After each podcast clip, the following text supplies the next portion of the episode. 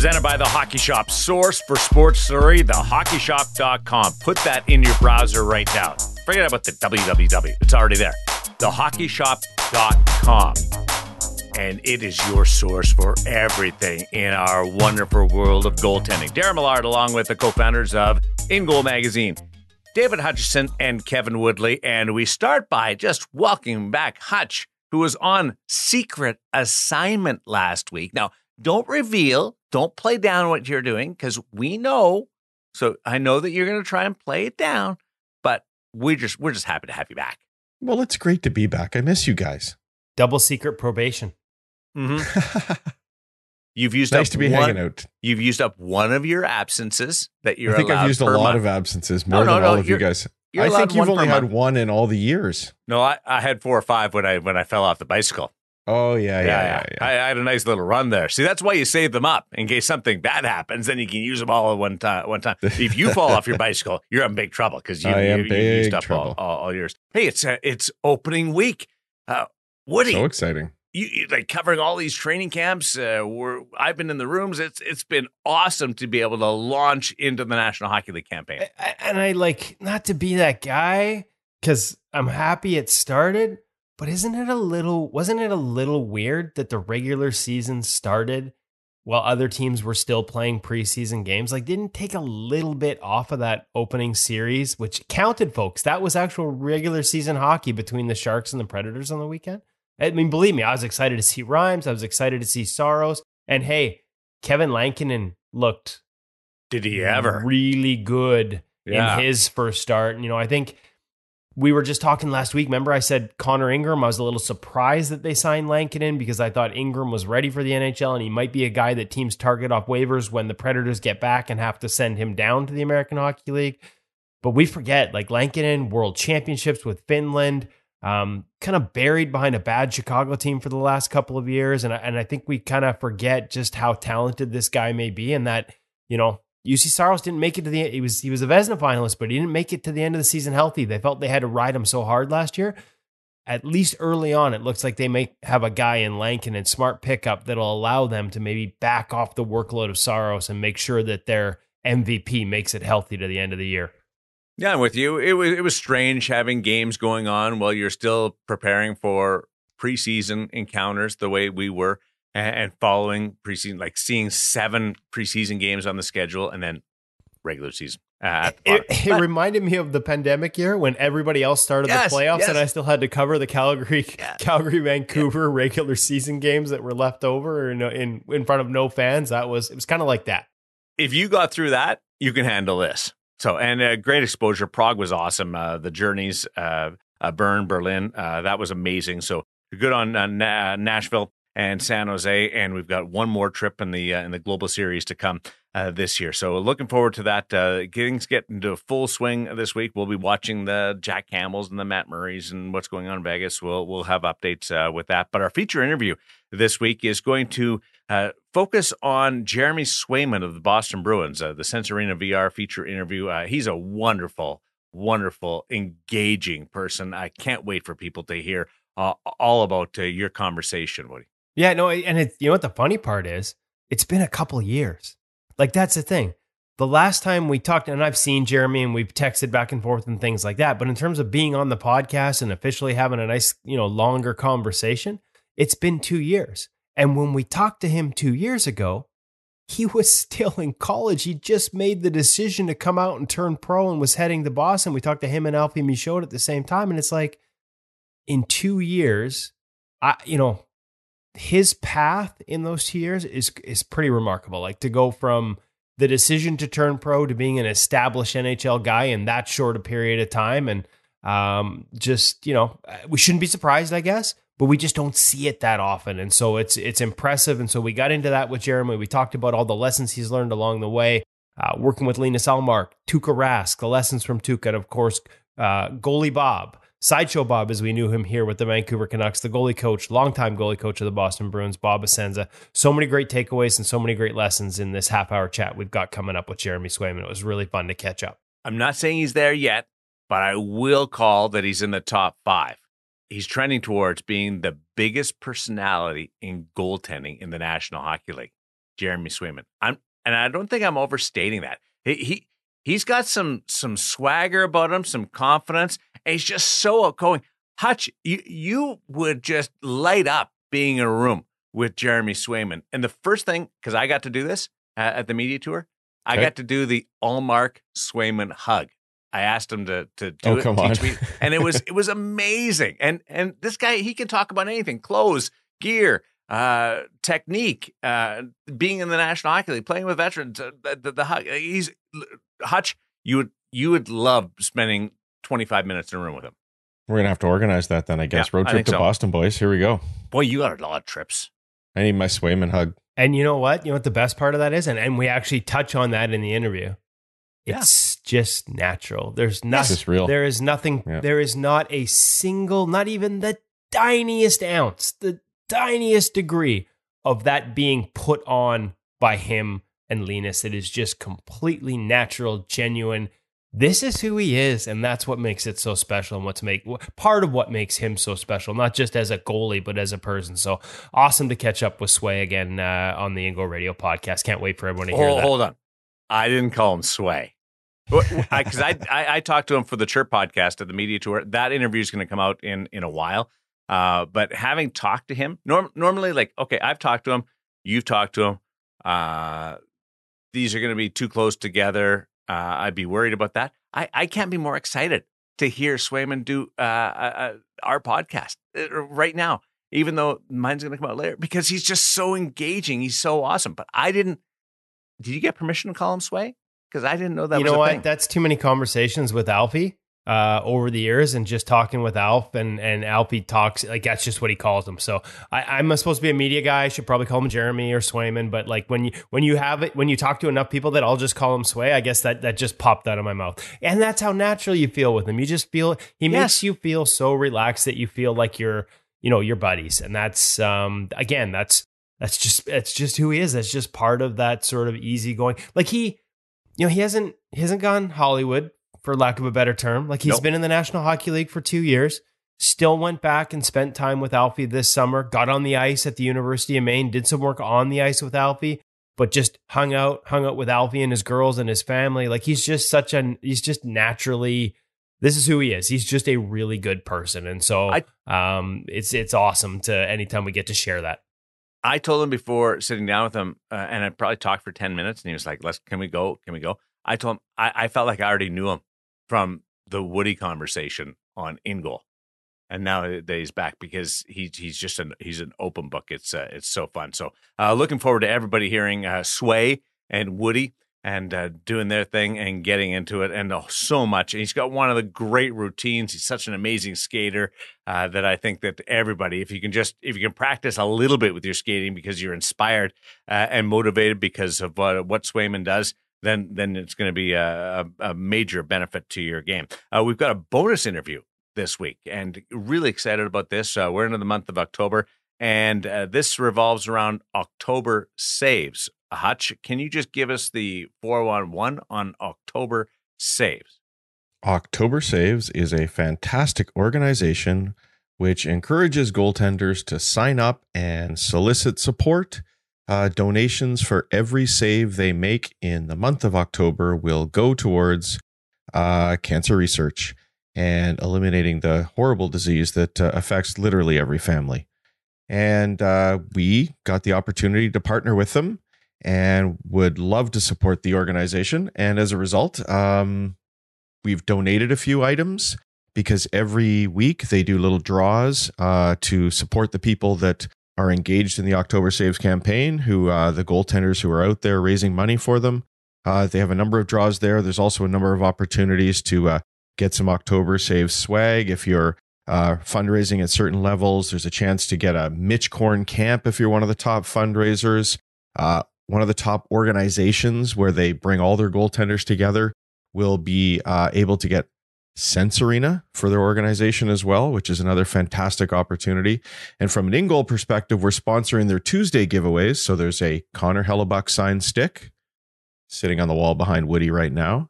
There's a Carey Price signed jersey, and then some of that limited edition in-goal swag for another one of the Tuesdays. In addition, folks, if you're sitting on the fence about getting an in goal membership, this is the month to do it because 50% of every new membership will go to October Saves so that we can support them. So we think they're doing fantastic work. I think it's about 2.2 million dollars they've raised over over the years, and uh, we're hoping we can uh, help push it a little bit higher this year because we just think they're doing amazing work and great to see goaltenders around the world bonding together with a common cause. And this is something that started grassroots at the smallest of smallest uh, ideas and has grown into the mainstream and an international uh, success story. Uh, really excited to, to listen to this conversation with Laura Hopewell. Uh, October Saves on In Goal Radio, the podcast presented by The Hockey Shop, source for sports Surrey, thehockeyshop.com.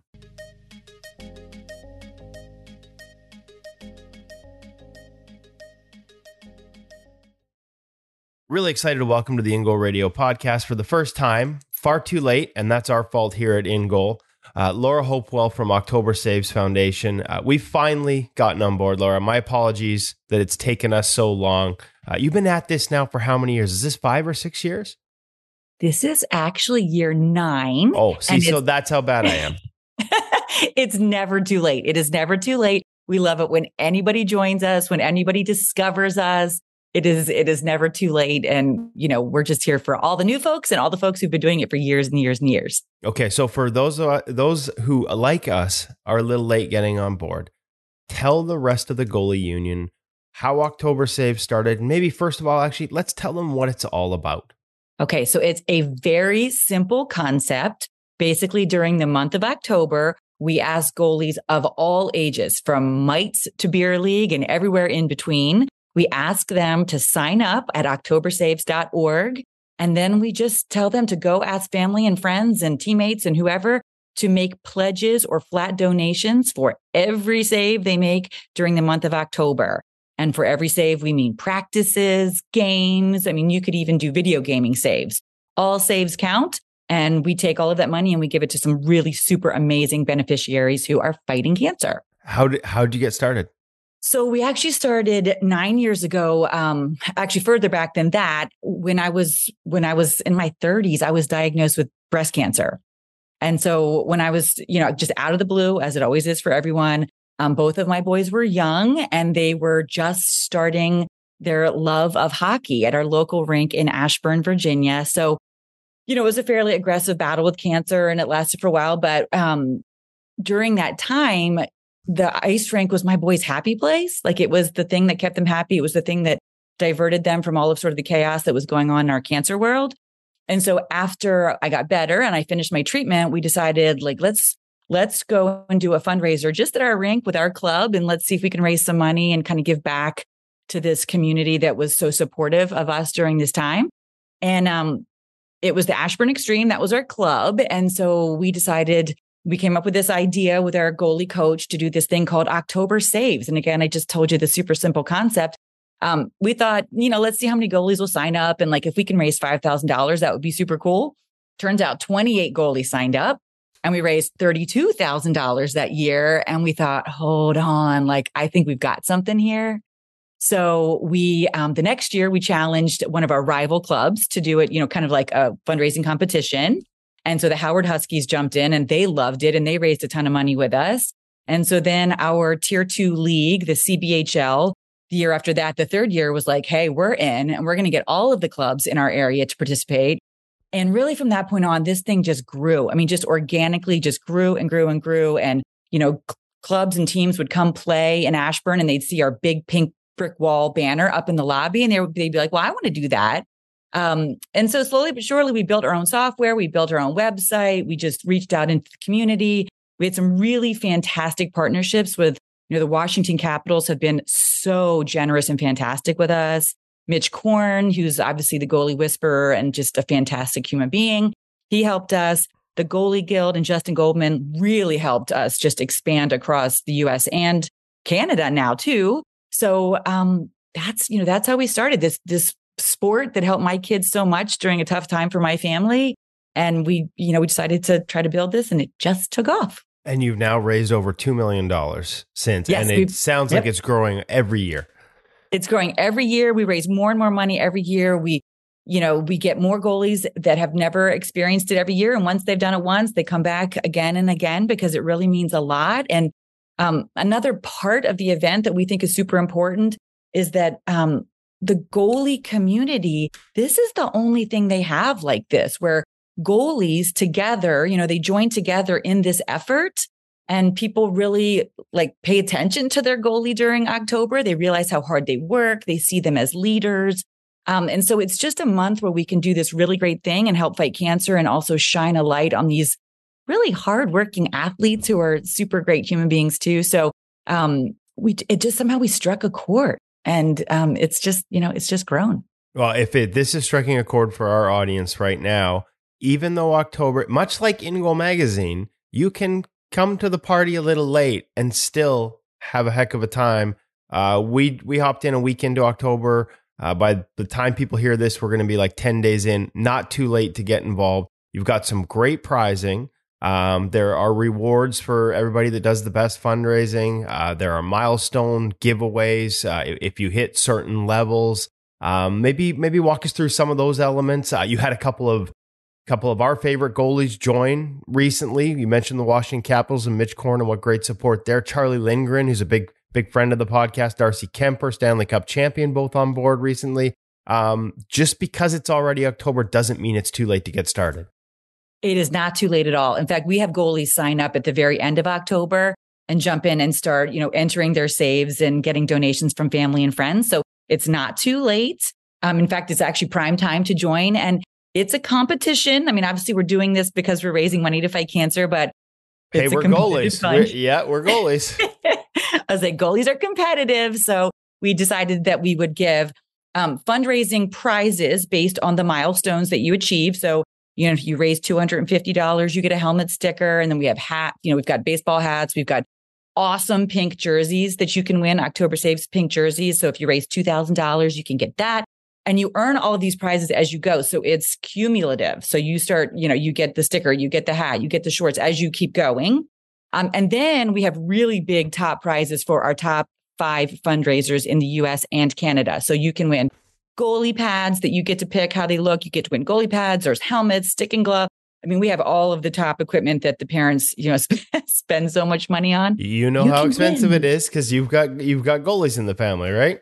I was gonna say I have two goalies, so I know how this is, and I know how awesome it would be if my kids would win a pair of leg pads. That's for sure. So, um, and then we just have fun prizes as we go. You know, you guys in goal magazine you guys are sponsoring our top 10 tuesday which we do every tuesday to show the top 10 goalies fundraising goalies um, that week. And so you guys are offering super cool prizes like signed jerseys and sticks and stuff like that. And um, it's just really fun. I mean we know that these kids are actually doing kids and adults are doing this for all the right reasons. They're doing it for their grandmothers who are fighting cancer their moms their friends their you know people in their lives that are fighting cancer. But then they get to win this fun stuff as they go. And like you just mentioned, we've got some super cool people that are participating with us. So, you know, Darcy Kuemper, Charlie Lindgren, they're actually signed up and counting their saves with the Washington Capitals, which is amazing. So, um, and then we get different, you know, Jeremy Swayman, he always pops in with some really great mes- messaging for our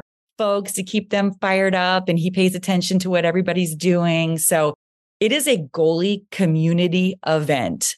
Um, and we get people from all around who are participating. And we'd love to have, you know, anybody else who was hearing this now and would like to join, like go to octobersaves.org and sign up. We'd love to have you. Okay. And you can find out more details. We'll have them in the show notes on this episode. Uh, as well as uh, if you check on the website ingoalmag.com or octobersaves.org, we've got links on our website that will keep up near the top of the website for the whole month. And of course, octobersaves.org, all the information there. Uh, it is split between Canada and the U.S. They have to sort of run and manage two separate entities just for you know charity and tax reasons. To my fellow Canadian goalies in the Canadian Goalie Union, we're lagging a little bit behind, folks. So consider this a challenge. There's a competitive element here, and we lose it. So uh, let's let's pick it up. Uh, I'm going to try and sign up here. That's not going to help the total unless I get a lot of people donating a ton of money because anybody who's seen me play knows there aren't a lot of saves happening out there.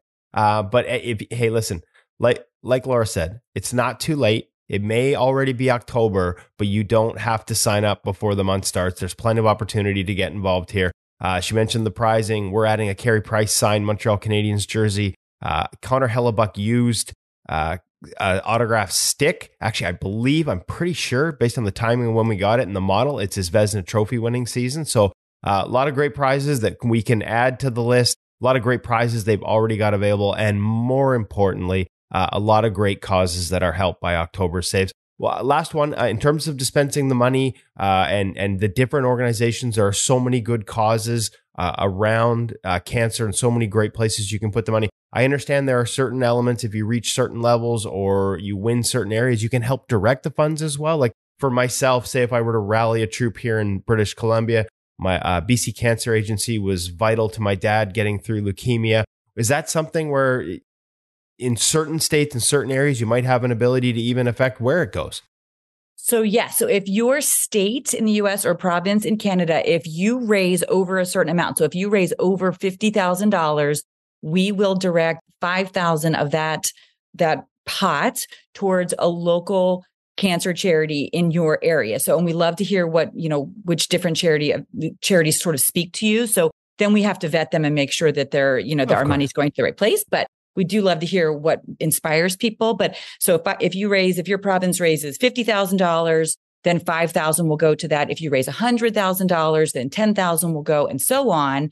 Um, and it's really actually easy to do that. It's a team effort. So if all of these goalies in an area get together and decide, let's do this, then, you know, then we can really direct some money to an area that that is helping in your province or in the United States in your state. And like for example, if you see um, New Jersey right now, New Jersey is already over the fifty thousand dollar mark, which is crazy. We're like we're not even in the first two weeks, and they're already past fifty thousand. And so we're awesome. actually working with the New Jersey Devils and we're going to be giving the money to their Hockey Fights Cancer beneficiary, which is great. They do research in the New Jersey, you know, Rutgers area.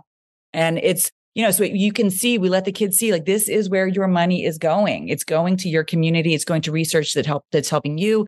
And we're very, very proud of that, that aspect of the whole event. Laura, there's lots to be proud of here. Thank you very much for sharing your time with us today, for letting us hop on board late. And above all else, thank you very much for being an inspiration and for starting such a great organization and rallying the goalie union all over North America to help such a great cause. Thank you so much. Thank you. And we're proud to have you guys on board. We appreciate it. Remember, folks, October Saves, easy for me to say, October Saves.org. Make sure you go sign up now. Uh, it's fun, it's for a great cause. Uh, it'll make it like, hey, listen, like we all love saves. So let's make them count. Well, and listen, we tell every coach your goalies will get more shutouts in October because they know people are watching them. So this is good for many reasons. Actually, I, I, can think of one good read. Like I can like this is on a selfish note, goalies.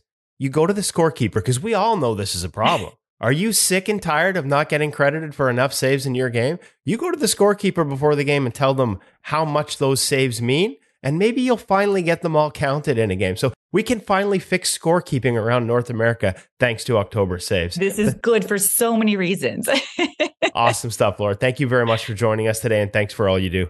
Thank you.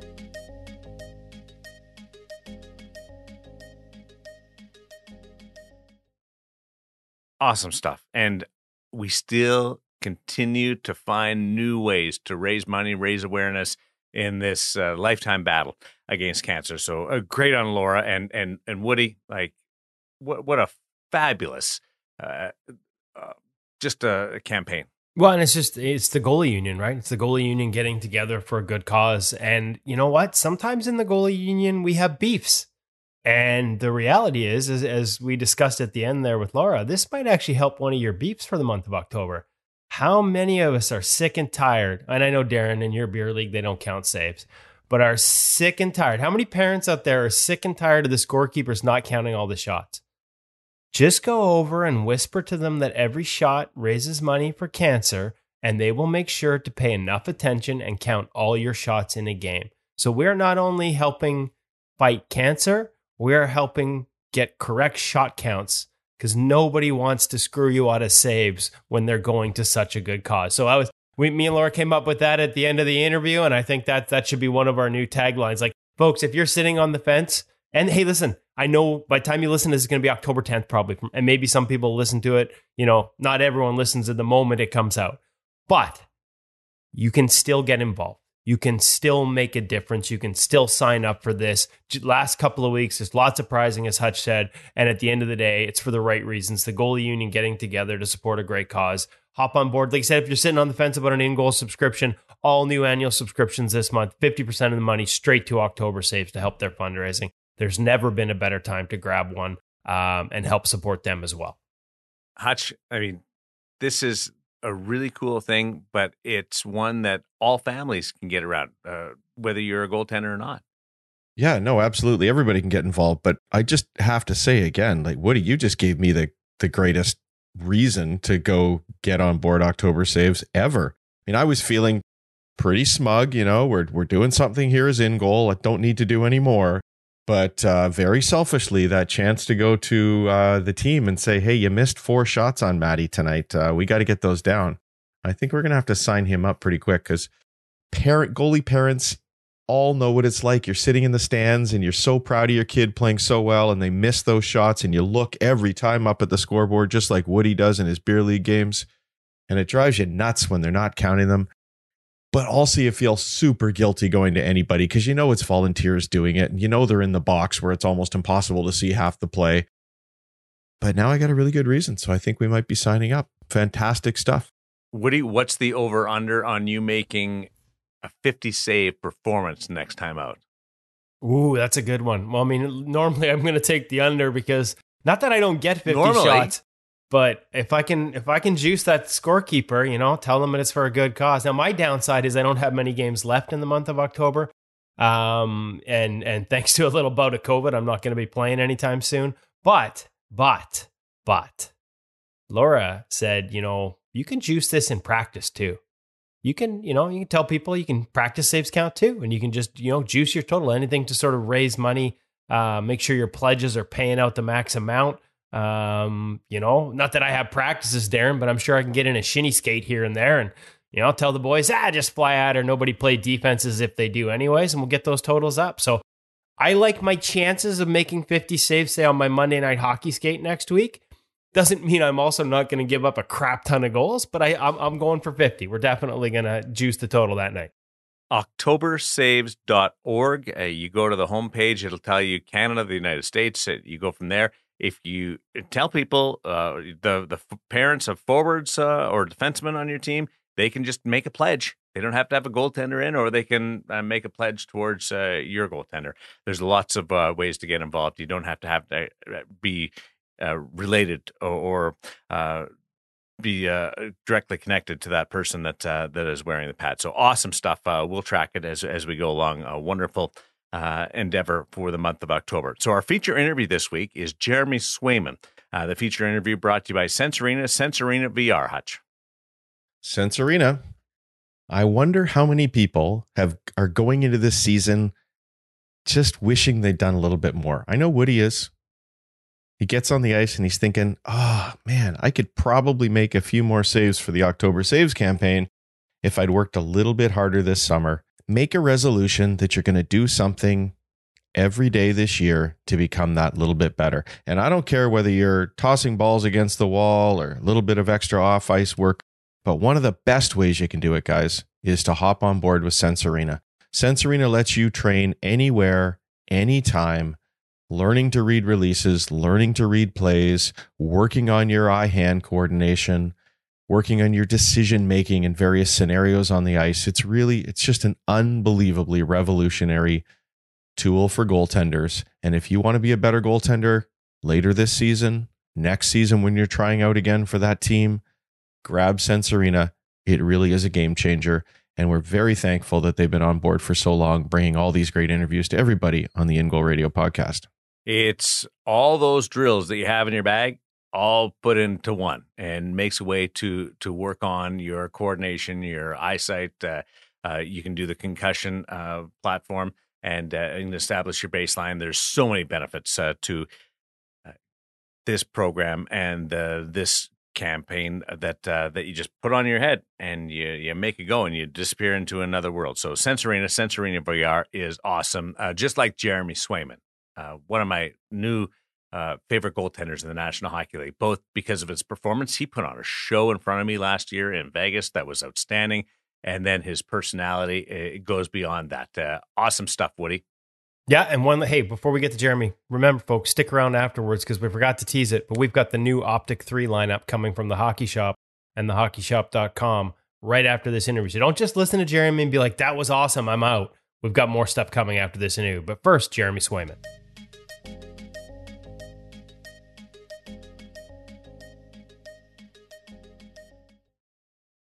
Really excited to welcome back to the In Goal Radio podcast, a return appearance for Jeremy Swayman. Now, the last time we caught up with you, my friend, you were just finishing up an incredible season at the University of Maine.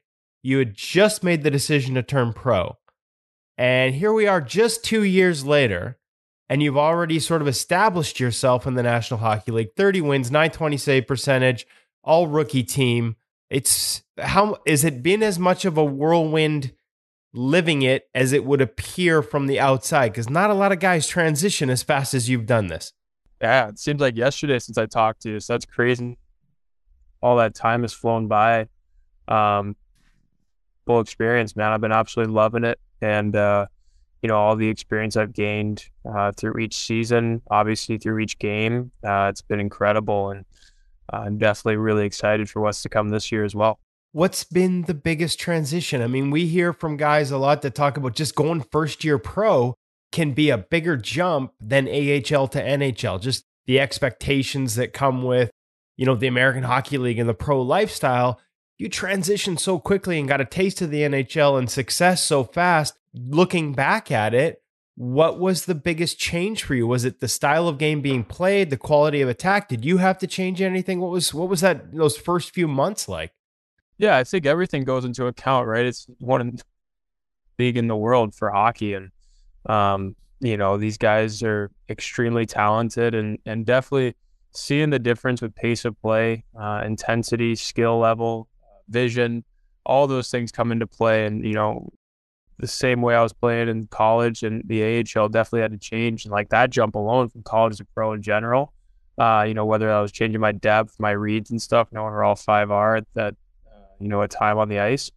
But from the AHL the NHL, um, you know, it's amazing how good these defense are, you know, and so it's pretty cool to see how, in a way, your job almost gets easier because these defensemen read the play so well and they shut down, you know, high danger chances. And when they do come, it's your it's your turn to step up, right? It's it's uh, why you know goalie goalies have a job. It's because we're the last line of defense, and we need to do whatever we can to to help our team win games. And so it's a total team effort, and I've you know really enjoyed uh, being a part of this system. The leadership in that locker room with the Bruins, it's uh, unmatched, and the things that I've learned just by watching and obviously talking to the the guys that have been in the league for years and years. Um, you know, I couldn't be happier being a young guy in that room.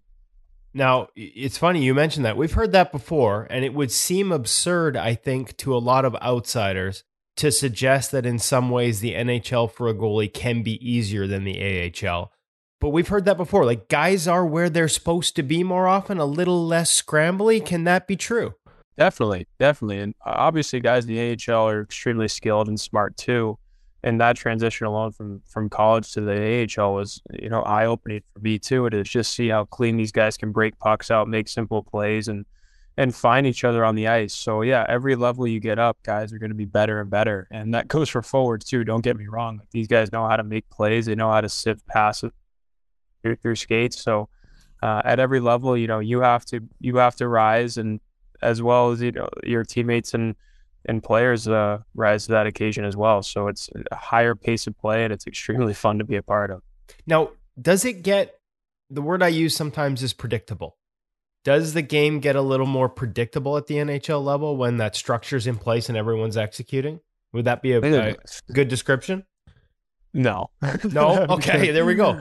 Hockey plays happen, right? No matter what, it doesn't matter how it looks or how you draw it up. Hockey plays happen. Bad bounces, crazy bounces off off of you know chippy ice and stuff. So you just never know what happens. Um, so you you basically play what's in front of you, but knowing that there's a structure at hand too is definitely a good uh, you know, ally to lean on and understand, you know, okay, puck goes here, it's more likely that this player is going to go here and whatnot. So Uh, but yeah, at the end of the day, it, it's it's playing hockey. It's a game. It's unpredictable, and uh, you know you want to just have a good understanding of where a puck could come or a definite uh, you know offensive scoring chance could be potential. Two things you touched on that had to change uh, at the pro level and NHL level: depth and reads. Uh, walk me through maybe the first one for starters. Depth. Did you have to just back off a little bit? That seems to be a, a common trend. I think so. Um, you know, I'm a pretty aggressive goalie. I like to cut down the angle, really give the shooter nothing to see uh, when when they do have the puck in a you know high danger zone. But the most dangerous guy on the ice is most likely the guy without the puck. And understanding that he's going to have the ability to do a no look pass back door, um, you know, you want to give yourself a chance to make that save as well with having a proper amount of depth to make the first save if he does end up shooting. And so that depth and a little bit of drift and having flow with the game, that's definitely been a transition for me that I've actually really enjoyed. And it's made my flow, or sorry, my game have a little more flow and a little more pace. And it's been a lot more enjoyable to play. Okay. So, flow, um, when you talk about it, I watched some, I mean, I watched some clips, but when you watch saves in isolation, that's not all the moments. Walk, walk us through. Obviously, all goalies listening, when they hear flow, the first thing they probably think is backwards flow when I watch some clips, I see a lot of inside out, and then once you read open look, you get out quickly. Um, what do you mean by flow, and how did you have to adjust it at this level? Flow is when you know you're matching the same speed as a as a a rush coming down the ice. So you want so to make backwards sure flow. Backwards flow, correct. Okay. And you know, a lot of goalie coaches will say you want to set your feet when you have a shot, or else you're going to be moving. You're going to be thinking about different things. That's 100% valid. Don't get me wrong. However, you know, these players are paid too, right? So they're going to make their shots regardless. You want to give yourself the best chance to have a little bit of drift and understand that there's a backdoor play available. And so you're going to give yourself the best chance to make that first initial save. But at the same time, you need to have the chance to make the backdoor save, or else you're just going to let in open net backdoor goals the whole time, assuming your defense the play down. But that's just that's how you have to play. You have to be, you know, defensive, understand where all the threats are at, at a given play. Obviously, skating has always been a strength of your game. So, adding a little more flow, it sounds like, than you maybe had in college. Was it an easy step? Was it a thing you had to dial timing in? Were there things that, that goalie Bob uh, helped you with in terms of getting comfortable with playing with a little more flow? Yeah, definitely. Goalie Bob's a huge ally. Um, you know, for that that uh, transition. Uh, even Alfie, we were talking about that in college, but you could definitely get away with it a little more, uh, being on top of your crease, whether it's like heels on top of paint or even outside the paint, right? It's like, you know, I could get away with that because of my skating ability and, and trusting my feet a little longer. But at this level, it's like you, you really can't because no matter how good you are with your bat, that he he even has flow and understands that you know he needs to have a little bit of drift in order to make a backdoor save at this at this speed. So that's that's the biggest difference. Do you have to like? Is it is obviously situational when we talk about flow? It's probably more rush. Once you get into end zone, is it still we go back to a little more inside out and read the situation before challenging? Say that again. So it's like when well, fl- rush. well, I mean flow. I think of flow and I think of rush chances more more more often than not. So once we get in, in zone and things are set up, Yeah. can you still find a way to play with a little flow, or is it all still that be where you get back to a little more inside out sort of neutral depth and pick your spots to challenge? Yeah, it's definitely box control when it's in zone, when it's like a power play. So, you know, you're not going to be outside of paint a lot during a power play, especially at the NHL level. Um, you're just looking at really cut off angles and understand that there's tip options and backdoor play options, and there's also grade A shots coming. So that flow is going to be definitely internal crease. Um, and you're not really going to have a lot of flow. It's just going to be a really small baby drift, maybe to have like a little just cap. You're just going to have a little bit of recoil, and then it's going to be bang bang play. And understanding that you go to your post, it's probably going to be a good chance you're going to save the puck. But if you're going outside your post, you're going to be swimming. Uh, it's funny because I saw a lot of those clips. So two things that stood out to me when I was watching video, Jeremy. One, the ability that you always seem to target that post on those backdoor and and and hit it. And the second one is even in bang bang plays, your ability to make that push even in a super wide stance or from a wide stance and come across with a wide butterfly and not give up your hands. Um, I was going to just ask you what things have remained staples of your game. Is that something you work on actively? Because when I go through highlights, boy, does it stand out. Where a lot of guys might have the ice covered, but maybe tilting forward. You managed to keep that torso upright and those hands active. It's really fun to watch. Thank you. I appreciate that. I mean, definitely it's what you want to do, right? it doesn't always happen that way, but um, yeah, I mean, it's a lot of core. That's what I like to really work on during, you know, the off season, especially during the season too, is just understanding that, you know, you try to cover as much in that as possible. And, you know, I, I'm definitely susceptible. Like I, I do, you know, if I make it a desperation save, one, it probably means I'm out of position. So I try to make a lot of saves, like look routine that necessarily aren't, you know, always routine.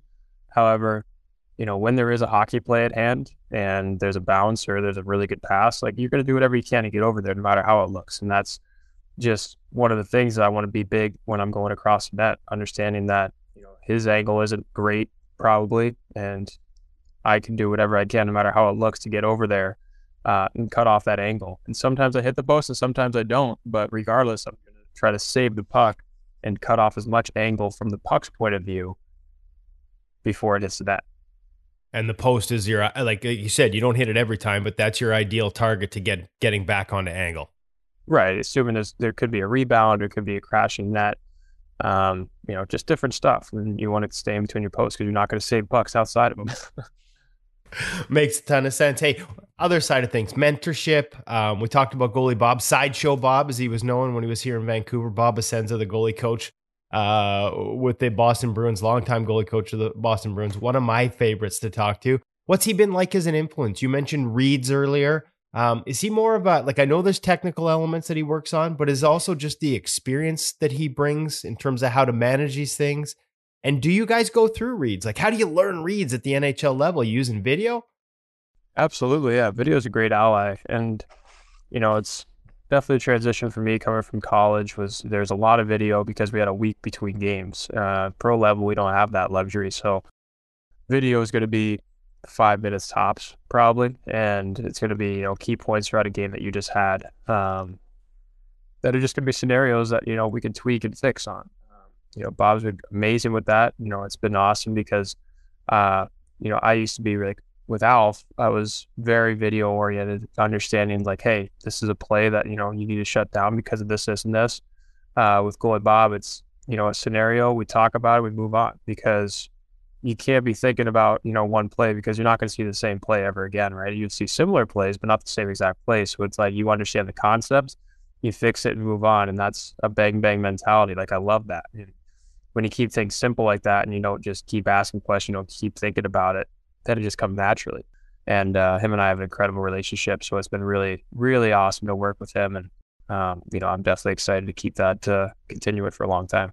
Uh, speaking of relationships, you you and Linus have basically reinvented goalie love, like the the the post game hugs. Um, what has it meant to you to have a playing partner with that type of relationship? And like is it cool like is it cool to see people all over the, like we see it now. People like kids the hug the post game they're sending videos in. It's on tiktok. It's on instagram. Like this is a thing now. What's it like being a part of like how much does it mean first of all to have a supportive playing partner? Oh that is first and foremost most important thing. I mean it's incredible. Um you know, I was just golfing with him yesterday. We had an amazing day. Like it was just, it's so special to have someone like that on a team uh, in general, and for it to be a goalie partner, it's even better because we just understand what we go through, right? Like we're there for each other. We know what uh, what it's like to be goalie in you know Boston, and uh, it's pretty incredible to have that support from you know the one guy that you really are competing with every day. But we understand that you know we're both going to be here for a long time if we understand that we're going to do whatever we can to help this team win, and that's a pretty special thing. But yeah, we had no idea that it was going to turn into what it is now, and granted, we are so thankful for it. Um, but we we really harp on you know understanding that it's not for the show whatsoever. Like we literally do it because we just love each other, and uh, you know what it's turned into today, and see see how it's impacted the uh, you know the communities, uh, obviously the youth communities and and different uh, you know might developments and, and even junior goalies. Like it's so cool to see that because when I was growing up, we didn't have that, you know, and. I'm sure same with him and, and many other goalies in my generation. So it's pretty incredible to see what it's turned into, and we're definitely uh, going to support it and continue it for a long time. I think that's what makes it the best is it's so obviously organic. There's no Sure. you know, it's not it's not a it, it's not there's nothing fake about it. It's so genuine. I think that's why people flock to it. Off the ice, you mentioned golfing. You guys are clearly tight. What about comparing notes in terms of style? Now I know Linus is like he, he's like one of our ultimate like gear guys, right? Like he's dialed Sure. in on all the elements and and style. He's got good style. Um, like, are you guys comparing notes on on how you play, situational things? You're obviously two unique, different goaltenders. How much do you lean on each other in that back and forth of how you're managing, say, certain save situations or or penalty kill or things like that, and how you approach the game on the ice? Yeah, I think you know we bounce off each other really well. Um, we are very different styles, right? Like he's a lot bigger. Um, you know, he uses his size to his advantage, and he, um, you know, I'm definitely aggressive. Uh, I like to challenge shooters and really make them make the first move, and then have a little bit of patience with understanding like they could make, you know, another play and and trusting my feet. So it is really cool to have that, you know, not polar opposite whatsoever, but just an opposite uh, in different transitions and like you know how he plays at a post or uh, or breakaways or, or obviously in zone play, and it's really cool to see that because it only helps me, and I hope that you know when he looks down at my end, he sees what I can do to help improve his game. So yeah, we definitely talk about uh, you know what we would do in certain situations, but it's not like we're we're sitting down and talking shop all day because the the day we just we know why we're here. We we understand you know our styles, and we definitely want to continue that trend because it's been working for us. Are you going to get him doing any sort? I, I, I maybe I'm using the wrong phrase here, but I saw some of the highlights of the video from the from the tour, the the uh, media Uh. tour. Um, we've seen it in practices. We know how fleet you are on your feet. We know how well you skate. Is he going to be doing any figure skating style line drills? And jokes don't know. aside, jokes aside, how like that edge work, man, like the, and the ability to skate like that, as much as it becomes a fun thing, it's a staple of your game. Definitely. No, absolutely. It's like I've I'm a complete believer in it. I do it every day. So I love it. And it's funny, like I got him doing it once and he was a quick uh quick to say, you know what, we're good with that. but uh it was pretty funny. But um yeah, we definitely we bounce ideas off each other all the time. You know, what works for me might not work for him and vice versa. So regardless, we're uh we're happy where we're at. Well, we see so many different warm ups, right? And everything is quite often for goalies concentrated in the crease, crease movement, crease movement patterns. Um, Yeah. When you're doing those types of movements, that type of skating, like, eh, is it important to sort of just like, like, maybe just share with us? Actually, let me put it that way. Just share with us why that's important, why that type of edge work is important to your game, and what you get out of that. Well, it's a good question. I think, uh, you know, constantly using super aggressive movements like T pushes, shuffles, reverse VHs, it's really important to work on that. Don't get me wrong, and I do every day. Of course. And I think just a different way to warm up with really doing movements that you actually do implement in the game, like the one I kind of spin around with. That's pretty much exactly what you do when you go to play a puck. You just open your hips and you get back there. And the whole concept of hopping is just getting your balance down. So I think it's just a different way to warm up. It's not as taxing on your hips and as on your uh, you know ankles necessarily, but I think uh, you know that's just something that's worked for me, and um, you know definitely want to continue it. Oh, we, we talked last time about some of the unique things you learned at Maine for for managing your body, for working out and routines. Talked about your mom doing bar ballet. Are you still doing like incorporating those elements into your training? Have you backed off some of the ballet stuff, or do you still like the dorsiflexion and the ankle stuff mobility that you get from that type of work? Well, it's worked so far, so damn right I'm keeping it up. And no, like, and and I was I was kind of curious because I, you know, like I wondered at the NHL level, you know, chirps and things like that, you know, going back and sticking with what's what's worked for you and staying true to that. I, I was curious whether there'd be any pressure to back off any of that stuff. Maybe pressure's I the wrong word, but you know what I mean. You know how it can be. For sure. Yeah. I mean, I really could care less what other people say, right? Whatever works for someone is is unique and and guys, I think actually thrive off it. I have never had someone be like, What the hell are you doing? Because, you know, they they understand what they've gone through to be here and they understand what I've gone through to be here. So I think guys have a really good mutual respect for for what guys do, whether how you know different it is or whatnot. But um yeah, it- it's been really cool. A lot of support around uh, the locker room and around the league too. So it's been awesome.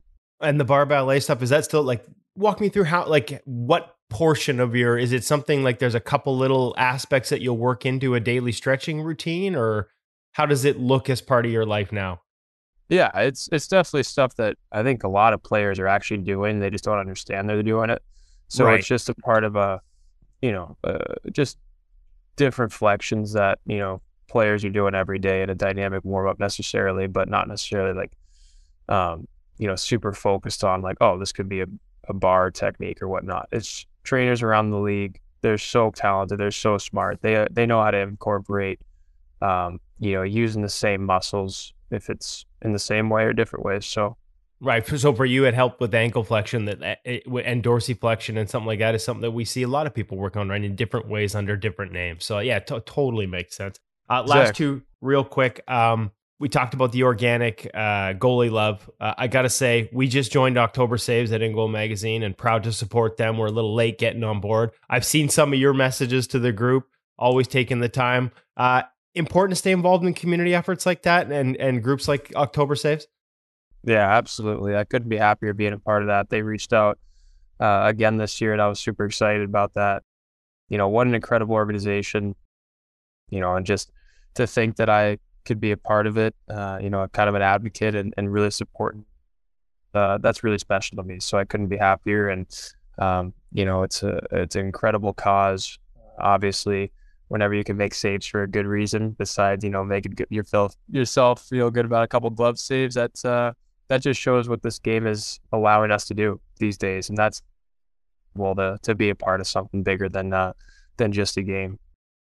And my last one, we we talked about influences, we talked about role models. You came in behind one of the legends of the game at in your first year in Tuukka Rask. Um, were there any lessons learned from him? And what? I guess we'll start there. That's the first one. I got a part two on this one because, like, if you look behind me on the wall, we got Carey Price, Henrik Lundqvist, and Roberto Luongo. I think you wear one in part because of being a fan of Roberto Luongo Sure. There are a ton of like some of the all-time greats in the past just two or three years that have retired. And that we've lost. How do you do you look at that? Like we've kind of lost role models. Do you do you look at that like hey i want to be the next role model maybe not actively but do you see yourself as part of this next young generation that's filling these massive skates that have left the game? Oh, well, hundred percent. That's that's you know circle of life, right? Circle of hockey life. You know, it's important that there's a next man up mentality. Have that. It's a goal of mine. You know, it's something that I really take true and, and you know understand that if I do whatever I can to help my team win now, that that will that will happen. But it's not like you know a me me me thing whatsoever. But you know, having the opportunity to play against the greats and then now, um, you know, have a a personal friendship with Tukes. Like it's incredible. You know, it's something like a dream come true. But in a way, I would never tell him that because we're, we're boys, you know. But you know, he knows it. But uh, it's pretty cool to have that, you know, just friendship and understand that these guys are all human and uh, you know they've been through the same stuff that that we all have uh, at this level. And you know, just to be able to learn from them and understand how they cope with with the ups and downs of a season uh, and seasons plurally with with these guys' careers, you know, it couldn't be a better ally to have. So I definitely pick his brain, you know, a ton to this day still, and uh, you know, it's been really incredible to have him around Boston and, and continue that great friendship that we created. It, it it really is amazing when you look at the past. Like we're talking about. I mean, maybe it's just me personally because these are the guys I grew up with, and and I guess for you a little bit too. We talked about the number one and everything. Um, to sort of look back and like, man, like there's no Carey. Like I think of all the guys that you know, Tuukka, like that were role models for entire generations of goalies, and it feels like you guys are the next next men up in that in that that rotation. Like they're this, the changing of the guard over the last three years. I was just thinking about it the other day. Like it, it really is dramatic. No, it, it definitely is. It is pretty cool to think that I'm, you know, one of those guys that are in that conversation now, and and you know, you don't really think about that to be honest when when you're playing, but um, you know, talking to you, cool to think about that, but then you know, I forget about it because you really, Yeah, you can't think about it that way. hundred percent, yeah. It's just I'm playing hockey, the game I love most. I understand that if I do whatever I can to to help my team win and, and work my butt off every day, everything's going to fall into place. So that's all I focus on, and, and really don't uh, don't look at you know the picture that has been being painted. Well, we enjoy watching you in the moment. Leave it to us to worry about the big picture and and annoy you with questions about it every once in a while. Jeremy, yeah, it's been a couple of years, but it feels like it was just yesterday, as you said. And uh, I I know our audience will feel the same way. Make sure they go back and listen to the original and then catch up with this one. Uh, really appreciate you taking the time to join us on the InGoal Radio podcast today. No, it's been great. Thanks so much, Kevin.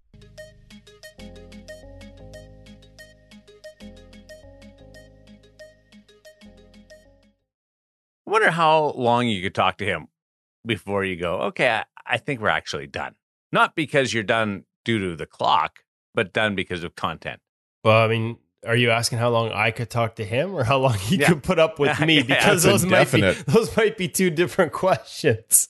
I don't know how much longer he could put up with me, but uh, always a good sport and always so gracious with his time and um, lots of great takeaways there for for goalies of every age. And I would recommend that you know everyone that enjoyed that. If you haven't already, if you're new to the Ingoal Radio podcast, search it out in the archives. Um, the interview we did with Jeremy and Alfie Michaud together, uh, coming off his final year where he was the Mike Richter winner as the top goalie in college hockey, just as he signs the contract uh, to go to the Boston Bruins.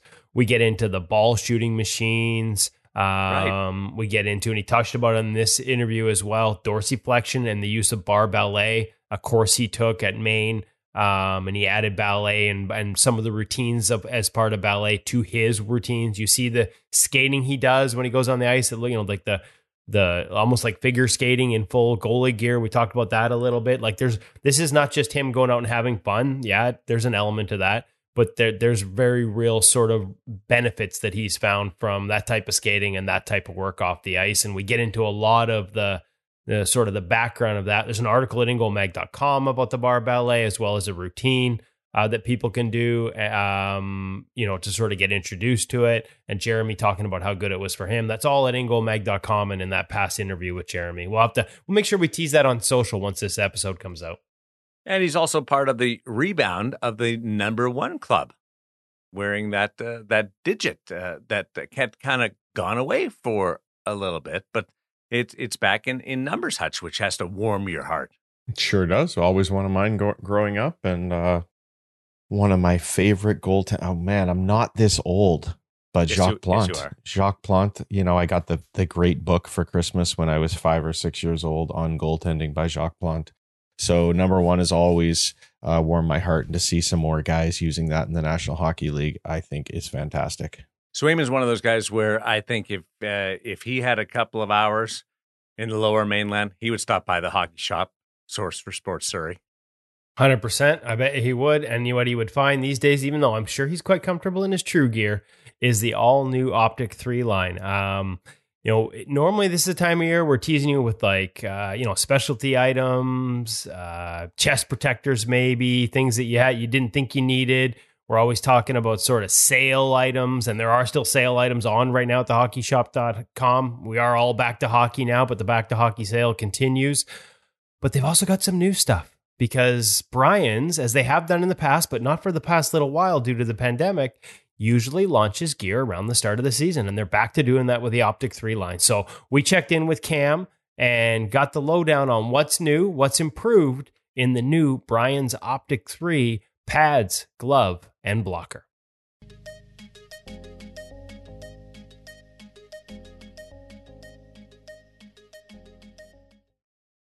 Welcome back to the Hockey Shop Source for Sports. I'm here with Cam, Matt Whitman, Goalie Utopia. Little quick hitter just for the podcast. We'll catch you up with a video reminder that each of these gear segments can be seen uh, online on our YouTube channels, on Instagram TV. Uh, for now, though, we're going to do a real quick and tidy and tight. Cam, it's that time of year where normally we're talking about sale stuff, but when it comes to Brian's, we're back to new releases. Been a couple years, been a little time here since Brian's rolled out some new product. Optik 3 is in store and available now.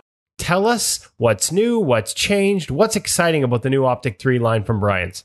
uh, Optik Three. Yeah, come uh, come check it out. Obviously, just uh, just landed yet, so we're working on getting it on the, the website and whatnot. But uh, available for custom order now. Um, some changes that have been brought over from uh, the Optik, th- uh, or not Optik 3, but uh, the GNETiK uh, 5, actually.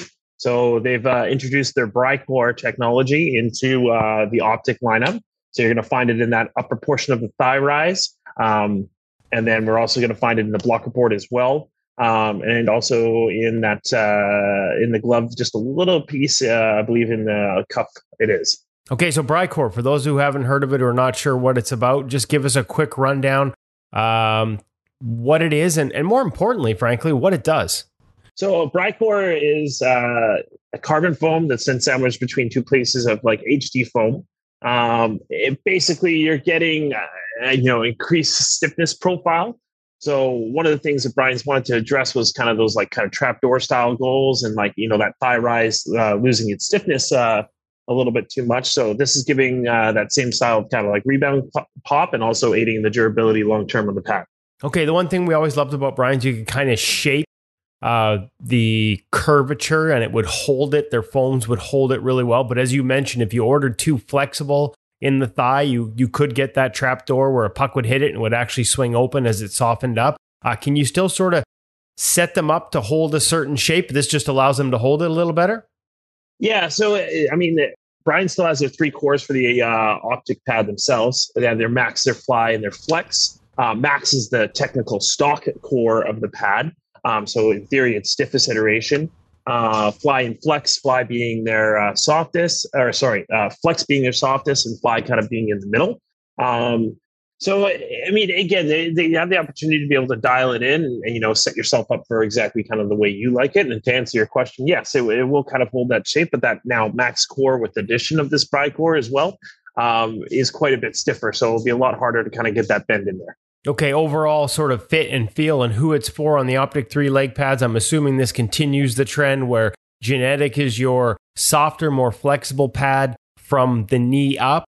We're looking at Optik being still having some flex in the boot, but stiffer maybe through the shin and especially above the knee. Does that sound right about about a right description in terms of differentiation between the two lines?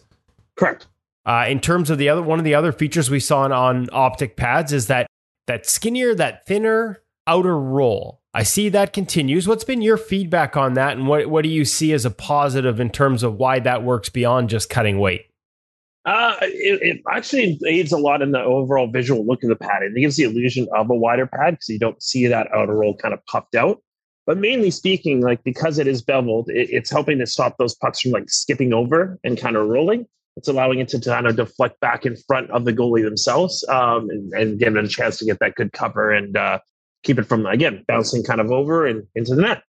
One of the other things that we saw in this, we saw with the GNETiK where they they sort of added a lift on the bottom of the boot. I see that this has what they're calling an internal boot lift. I'm assuming that's a little bit of extra padding, uh, sort of in that boot, sort of where it sits above the skate. Is that similar here? And does that alter the fit in any way? The way we saw, you know, we I talked to some goalies that are longtime Brian's goalies. They went in to buy GNETiK Five, and they actually had to go down a size because they felt that pad was sitting up higher on the legs. Are we looking at a similar thing here with the internal boot lift?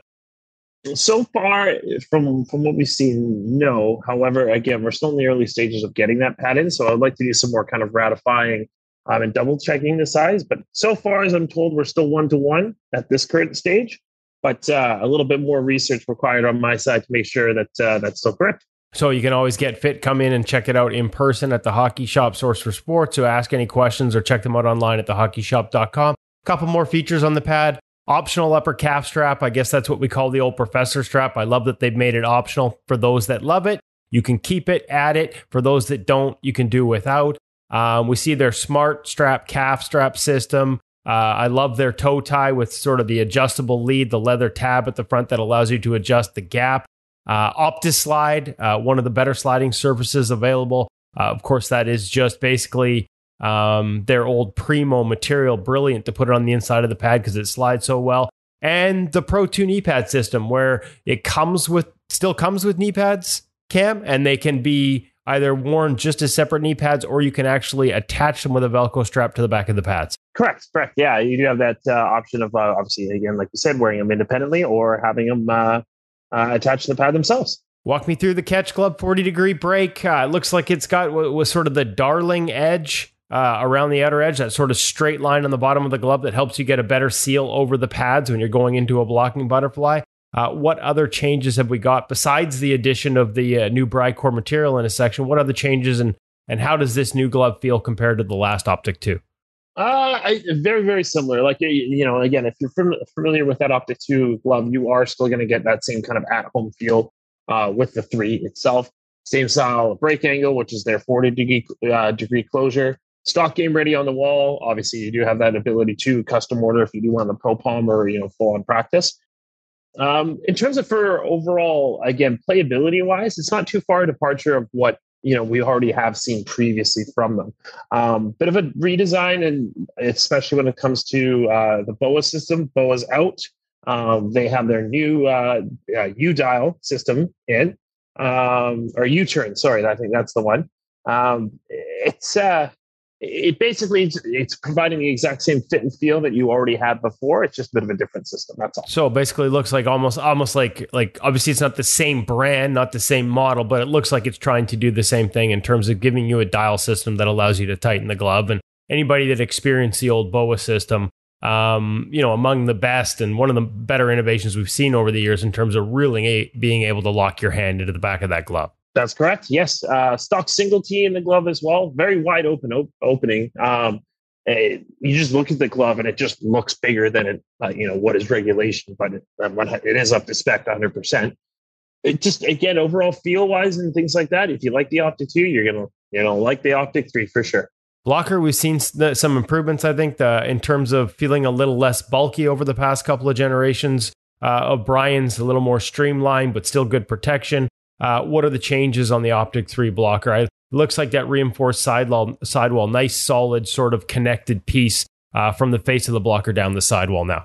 Yeah, that uh, between that and also that again that integration of that Brycor material as well, like that's what's really given us that like a good pop to the blocker and its overall rigidity itself.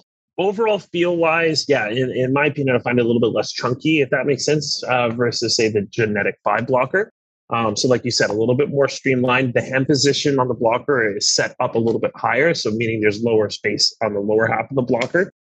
Just in terms of overall feel, I, again, I do like the balance point of it, and uh, so far from you know what we've heard and kind of what we've seen, like, really good rebound pop to it as well. All right, you already touched on the graphics. They sort of got a transformer feel to me, but maybe I'm I'm an old man and that's that's just the kids don't even know what the transformers are, but I kind of a sort of modern tech feel to them. I do I like I think they sort of they just look big. The pads, especially, look tall and wide. Uh, mm-hmm. And I'm guessing that's a function of the graphic. And of course, because we're talking about Brian's, um, we're talking about the ability to do custom with uh, custom stitch patterns. We've seen Magnus Hellberg over the past two years roll out some six sets with the Detroit Red Wings, the Seattle Kraken at the start of this year, and after getting claimed on waivers, just rolled out a beauty uh, with the Ottawa Senators. So, Cam, if they got any questions about custom orders, whether it's with stock graphics or going all in with a full custom set, how do they get a hold of you um, and get those orders placed through you?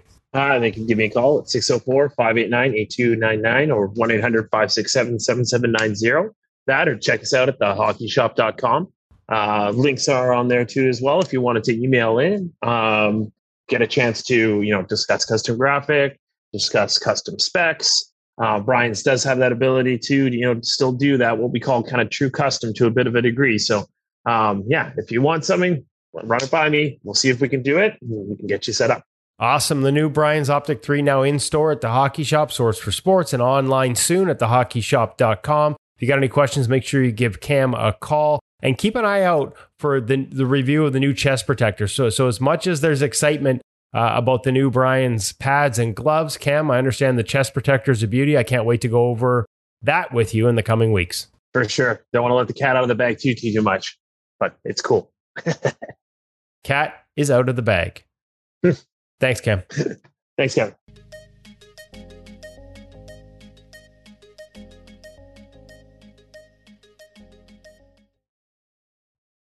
Cam, fresh off his visit to Vegas, talking about the Optik 3 line. Uh, I love it. Anything Brian's when it comes fresh out of the box, I am all over it because of the ability just to do out of this world type uh, graphics and innovation, Woody. Well, speaking of out of this world, we maybe missed this one up the top, but boys, how about Magnus Hellberg's set? Goes Mm-hmm. w- last year in Detroit, comes back from the K, signs in Detroit late. Wicked winged wheel set. Signs in Seattle in the offseason. The Kraken set might be the nicest one I've ever seen. Gets claimed off waivers by Ottawa. And here I am on our social media channels lamenting the loss of this beautiful custom set. And they may have actually outdone themselves with this Senator set he's got on the way. So um, this may be one of the few times when uh, a waiver claim has a positive spin because now we like with apologies to Magnus, who had, you know probably was quite happy to be headed to Palm Springs and m- might now be headed to uh, Belleville. Belleville. Um, although he would get claimed back off waivers, I'm pretty sure. Um, but hey, if nothing else, you get uh, a set for the ages in in the in Ottawa. And if people don't know what I'm talking about, make sure you check the Brian social media, check our social media.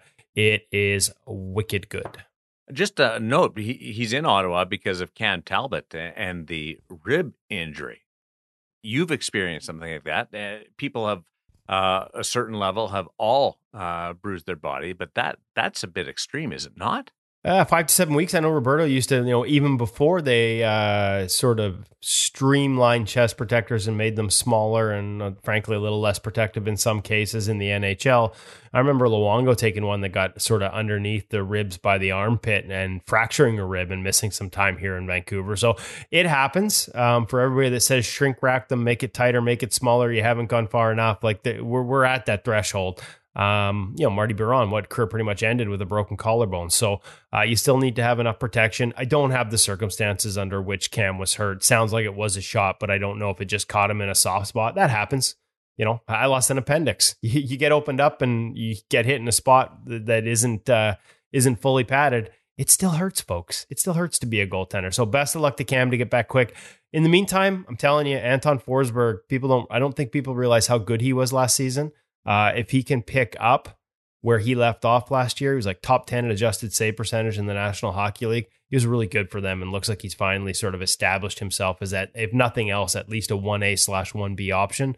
So, as much as people from a name brand standpoint are going to lament the loss of Talbot, and the Senators will too, um, the reality is Forsberg was every bit as ready to be a 1A um, as opposed to default 1B. He'll be just fine in the short term.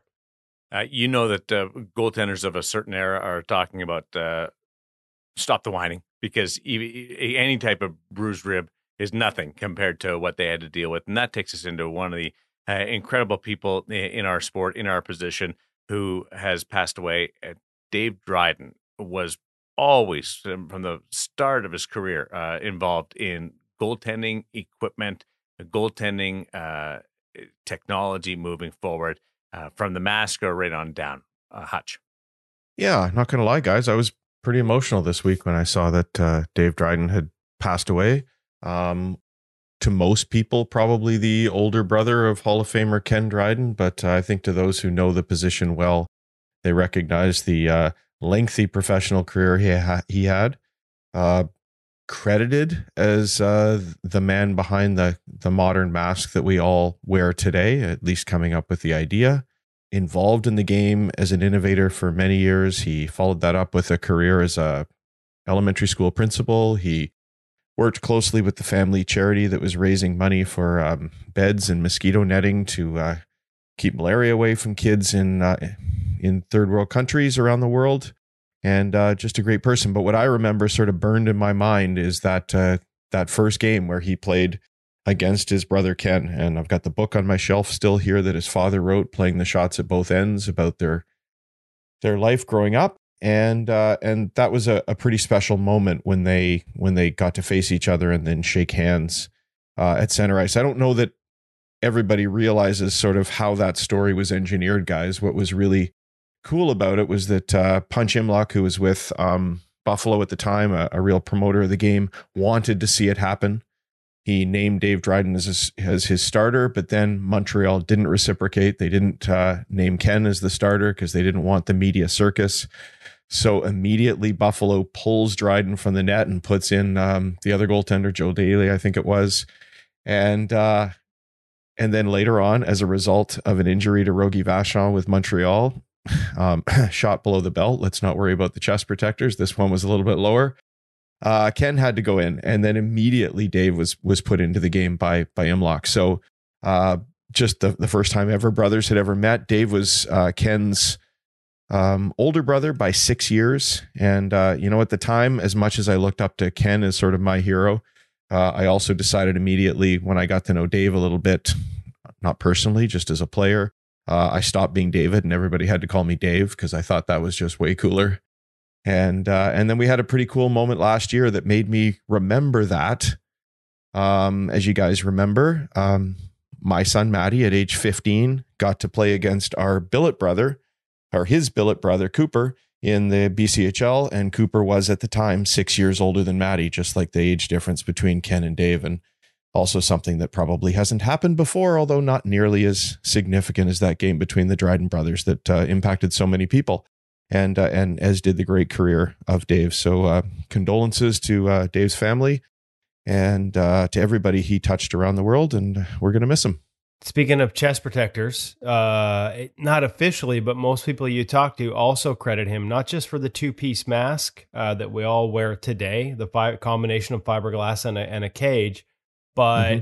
the having the chest protector be one piece with the arms attached to the body because it used to be two separate pieces and most people trace that back uh, even though there's no sort of official record but most people will trace that back to dave dryden as well and he was mm-hmm. involved mm-hmm. on the equipment side and with the national hockey league as well yep. for a while uh, after his playing career so like as you said uh, and well said hutch condolences to the entire dryden family and all the people that he touched uh, not just in the game um, but in other ways uh, throughout his life I did not know that about the arm pads and the chest protector because it did used to be two different things.